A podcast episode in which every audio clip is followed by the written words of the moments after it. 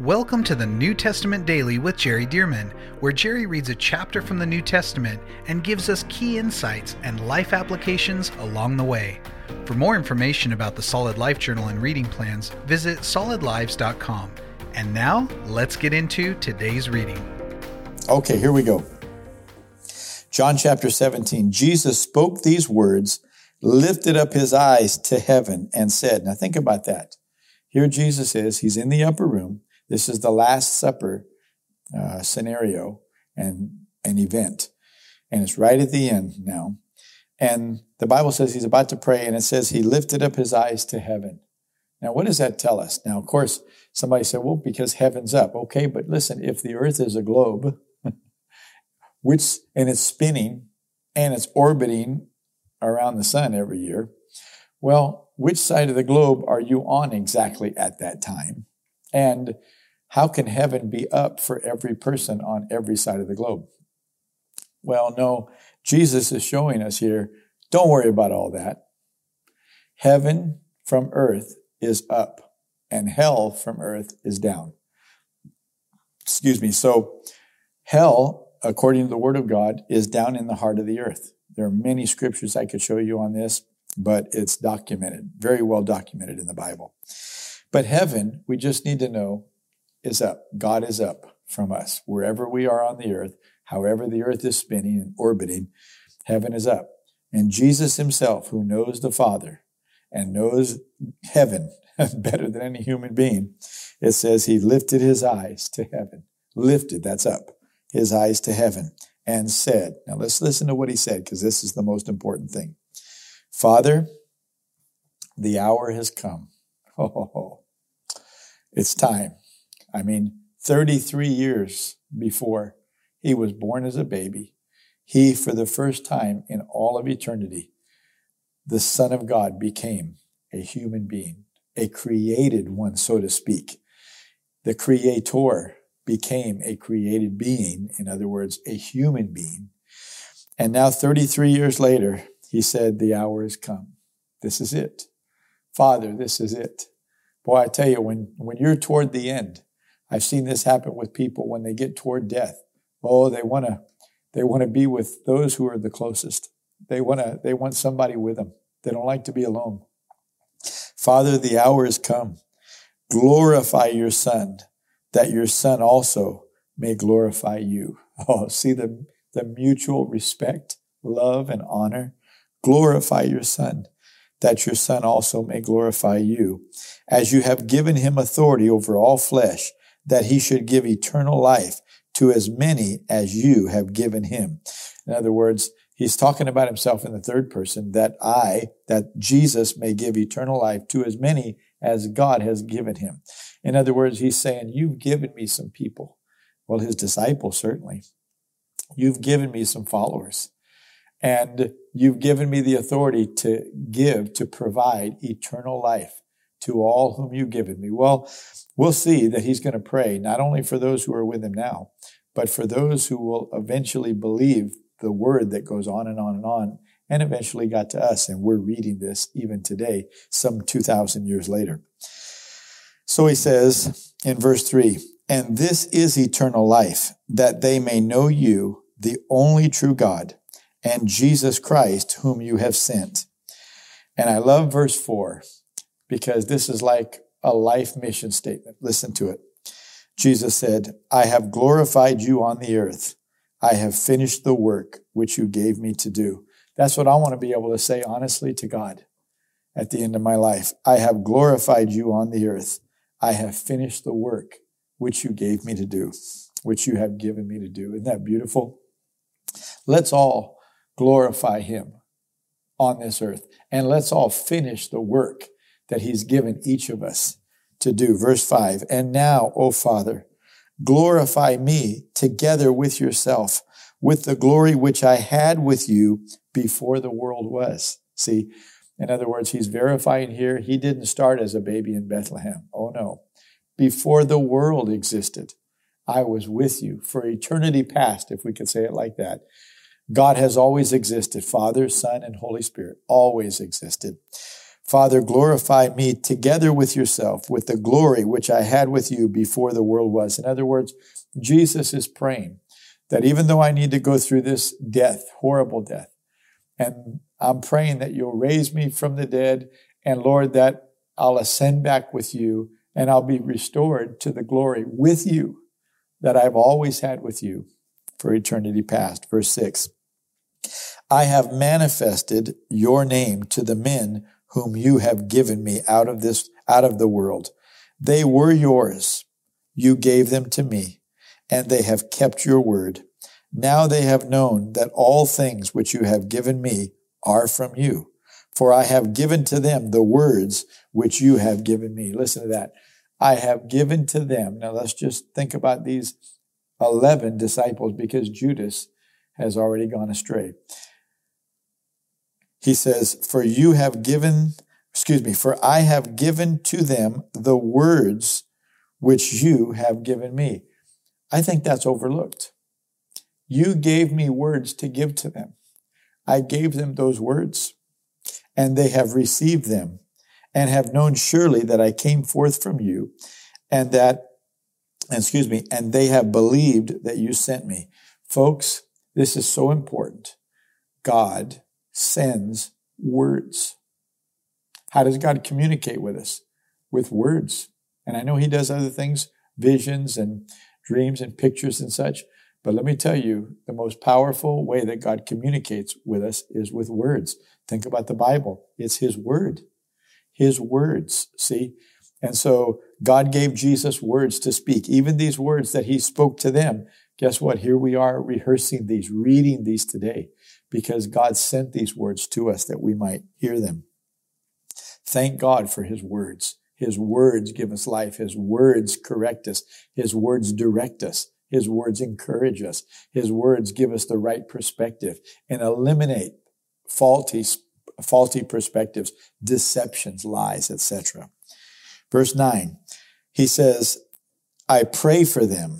I do not pray for the world, but for those whom you have given me for they are yours, and all mine are yours, and yours are mine, and I am glorified in them. I am glorified in them because they believe, because they share about me, because they will preach about me. I'm glorified in them. Verse 11. Now I am no longer in the world, but these are in the world. And I come to you, Holy Father, keep through your name those whom you have given me He's praying for them. Keep through your name those whom you have given me. Oh, we need to pray for people that the Lord has given us, disciples of ours. People who are, if you're, you know, have anybody that the Lord has given you charge over, your own family, your spouse, your children, etc. Anybody the Lord brings into your sphere of influence, we need to pray for like Jesus prayed. And he said, I have come to you, Holy Father, keep through your name those whom you have given me, that they may be one as we are, that they may be one as we are. He goes on to say, while I was with them in the world, I kept them in your name. Those whom you gave me, I have kept. Listen to this. And none of them is lost except the son of perdition, that the scripture might be fulfilled. That was Judas, of course. Verse 13, but now I come to you, and these things I speak in the world, that they may have my joy fulfilled in them. See, he wants us, his disciples, to be full of joy, that they may have my joy fulfilled in themselves. I have given them your word. Notice again, I have given them your word, and the world has hated them because they are not of the world, just as I am not of the world. I do not pray that you should take them out of the world, but that you should keep them from the evil one. Oh, may that be so for all of us. That the Lord's not just going to take us out of the world until, you know, the end of our life or when he comes back. However, he said, I'm not praying that you just get him out of the world like I'm going to ascend to you because my assignment's finished, but I'm praying that you keep them from the evil one. Oh, when I come back to you, Father, when I'm seated at your right hand and they're here without me, I'm praying that you will keep them from the evil one. Don't let Satan deceive them. Don't let Satan draw them back away from me.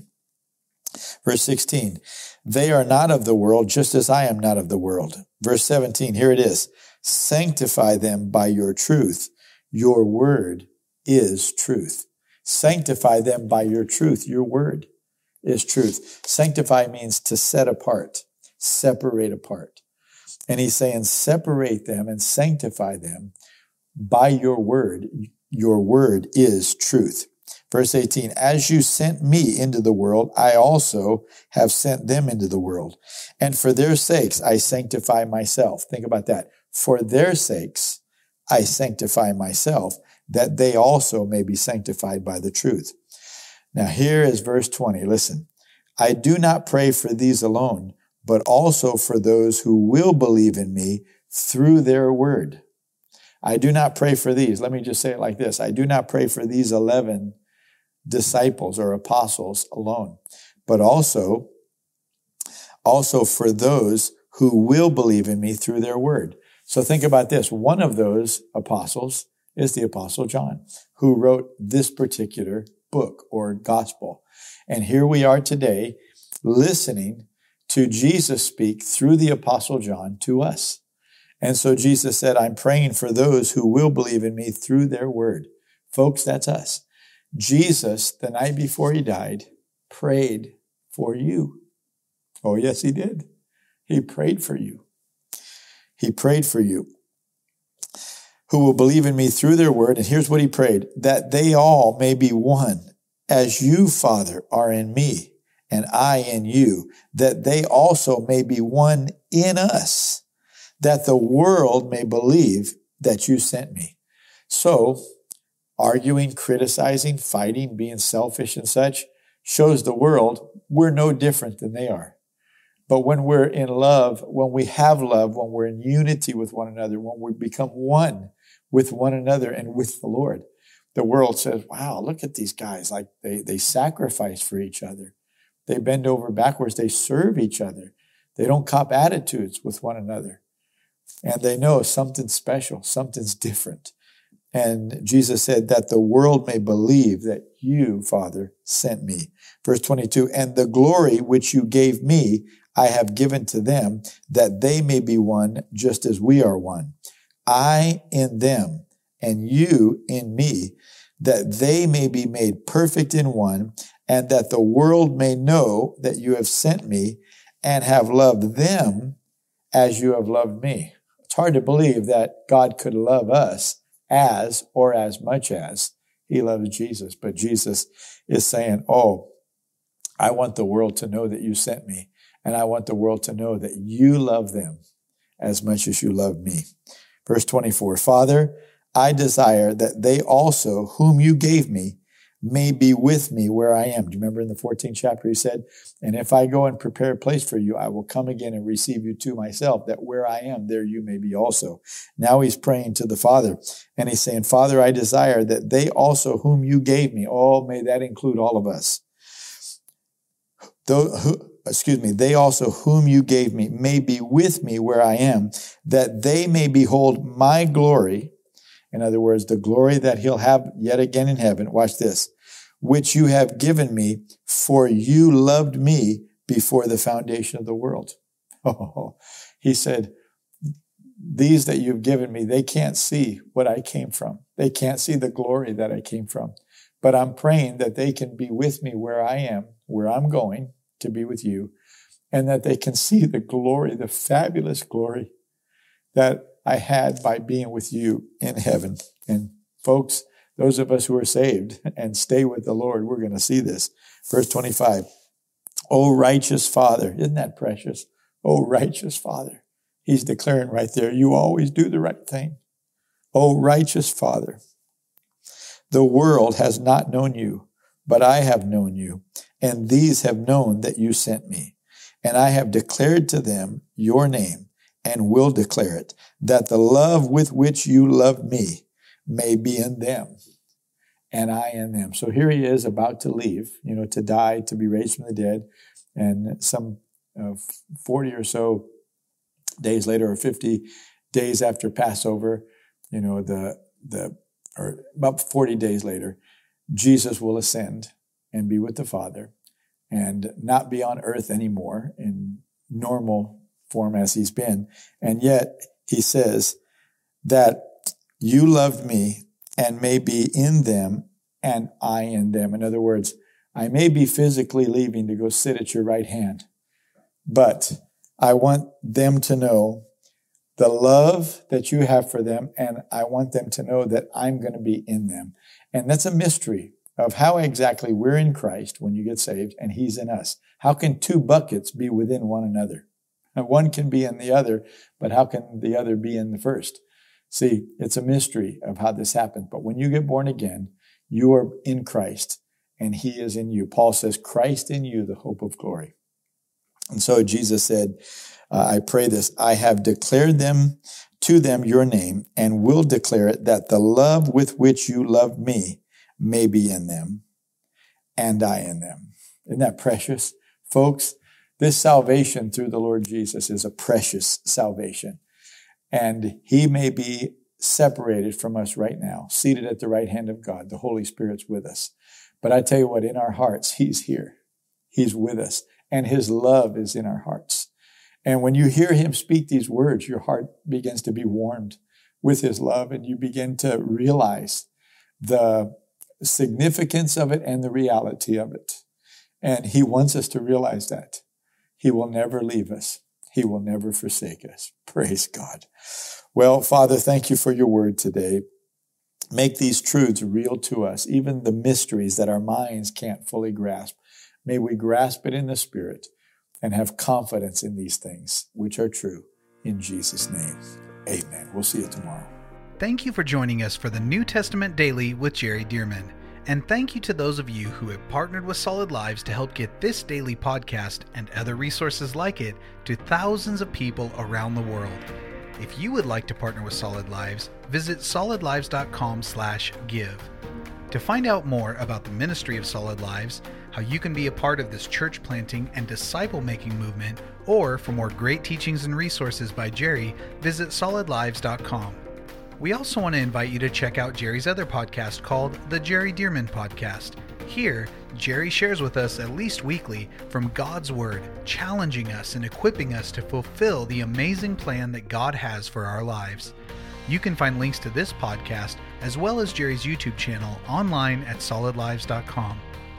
Thank you again so much for joining us, and we'll see you right here tomorrow as we jump into the New Testament Daily with Jerry Dirmann.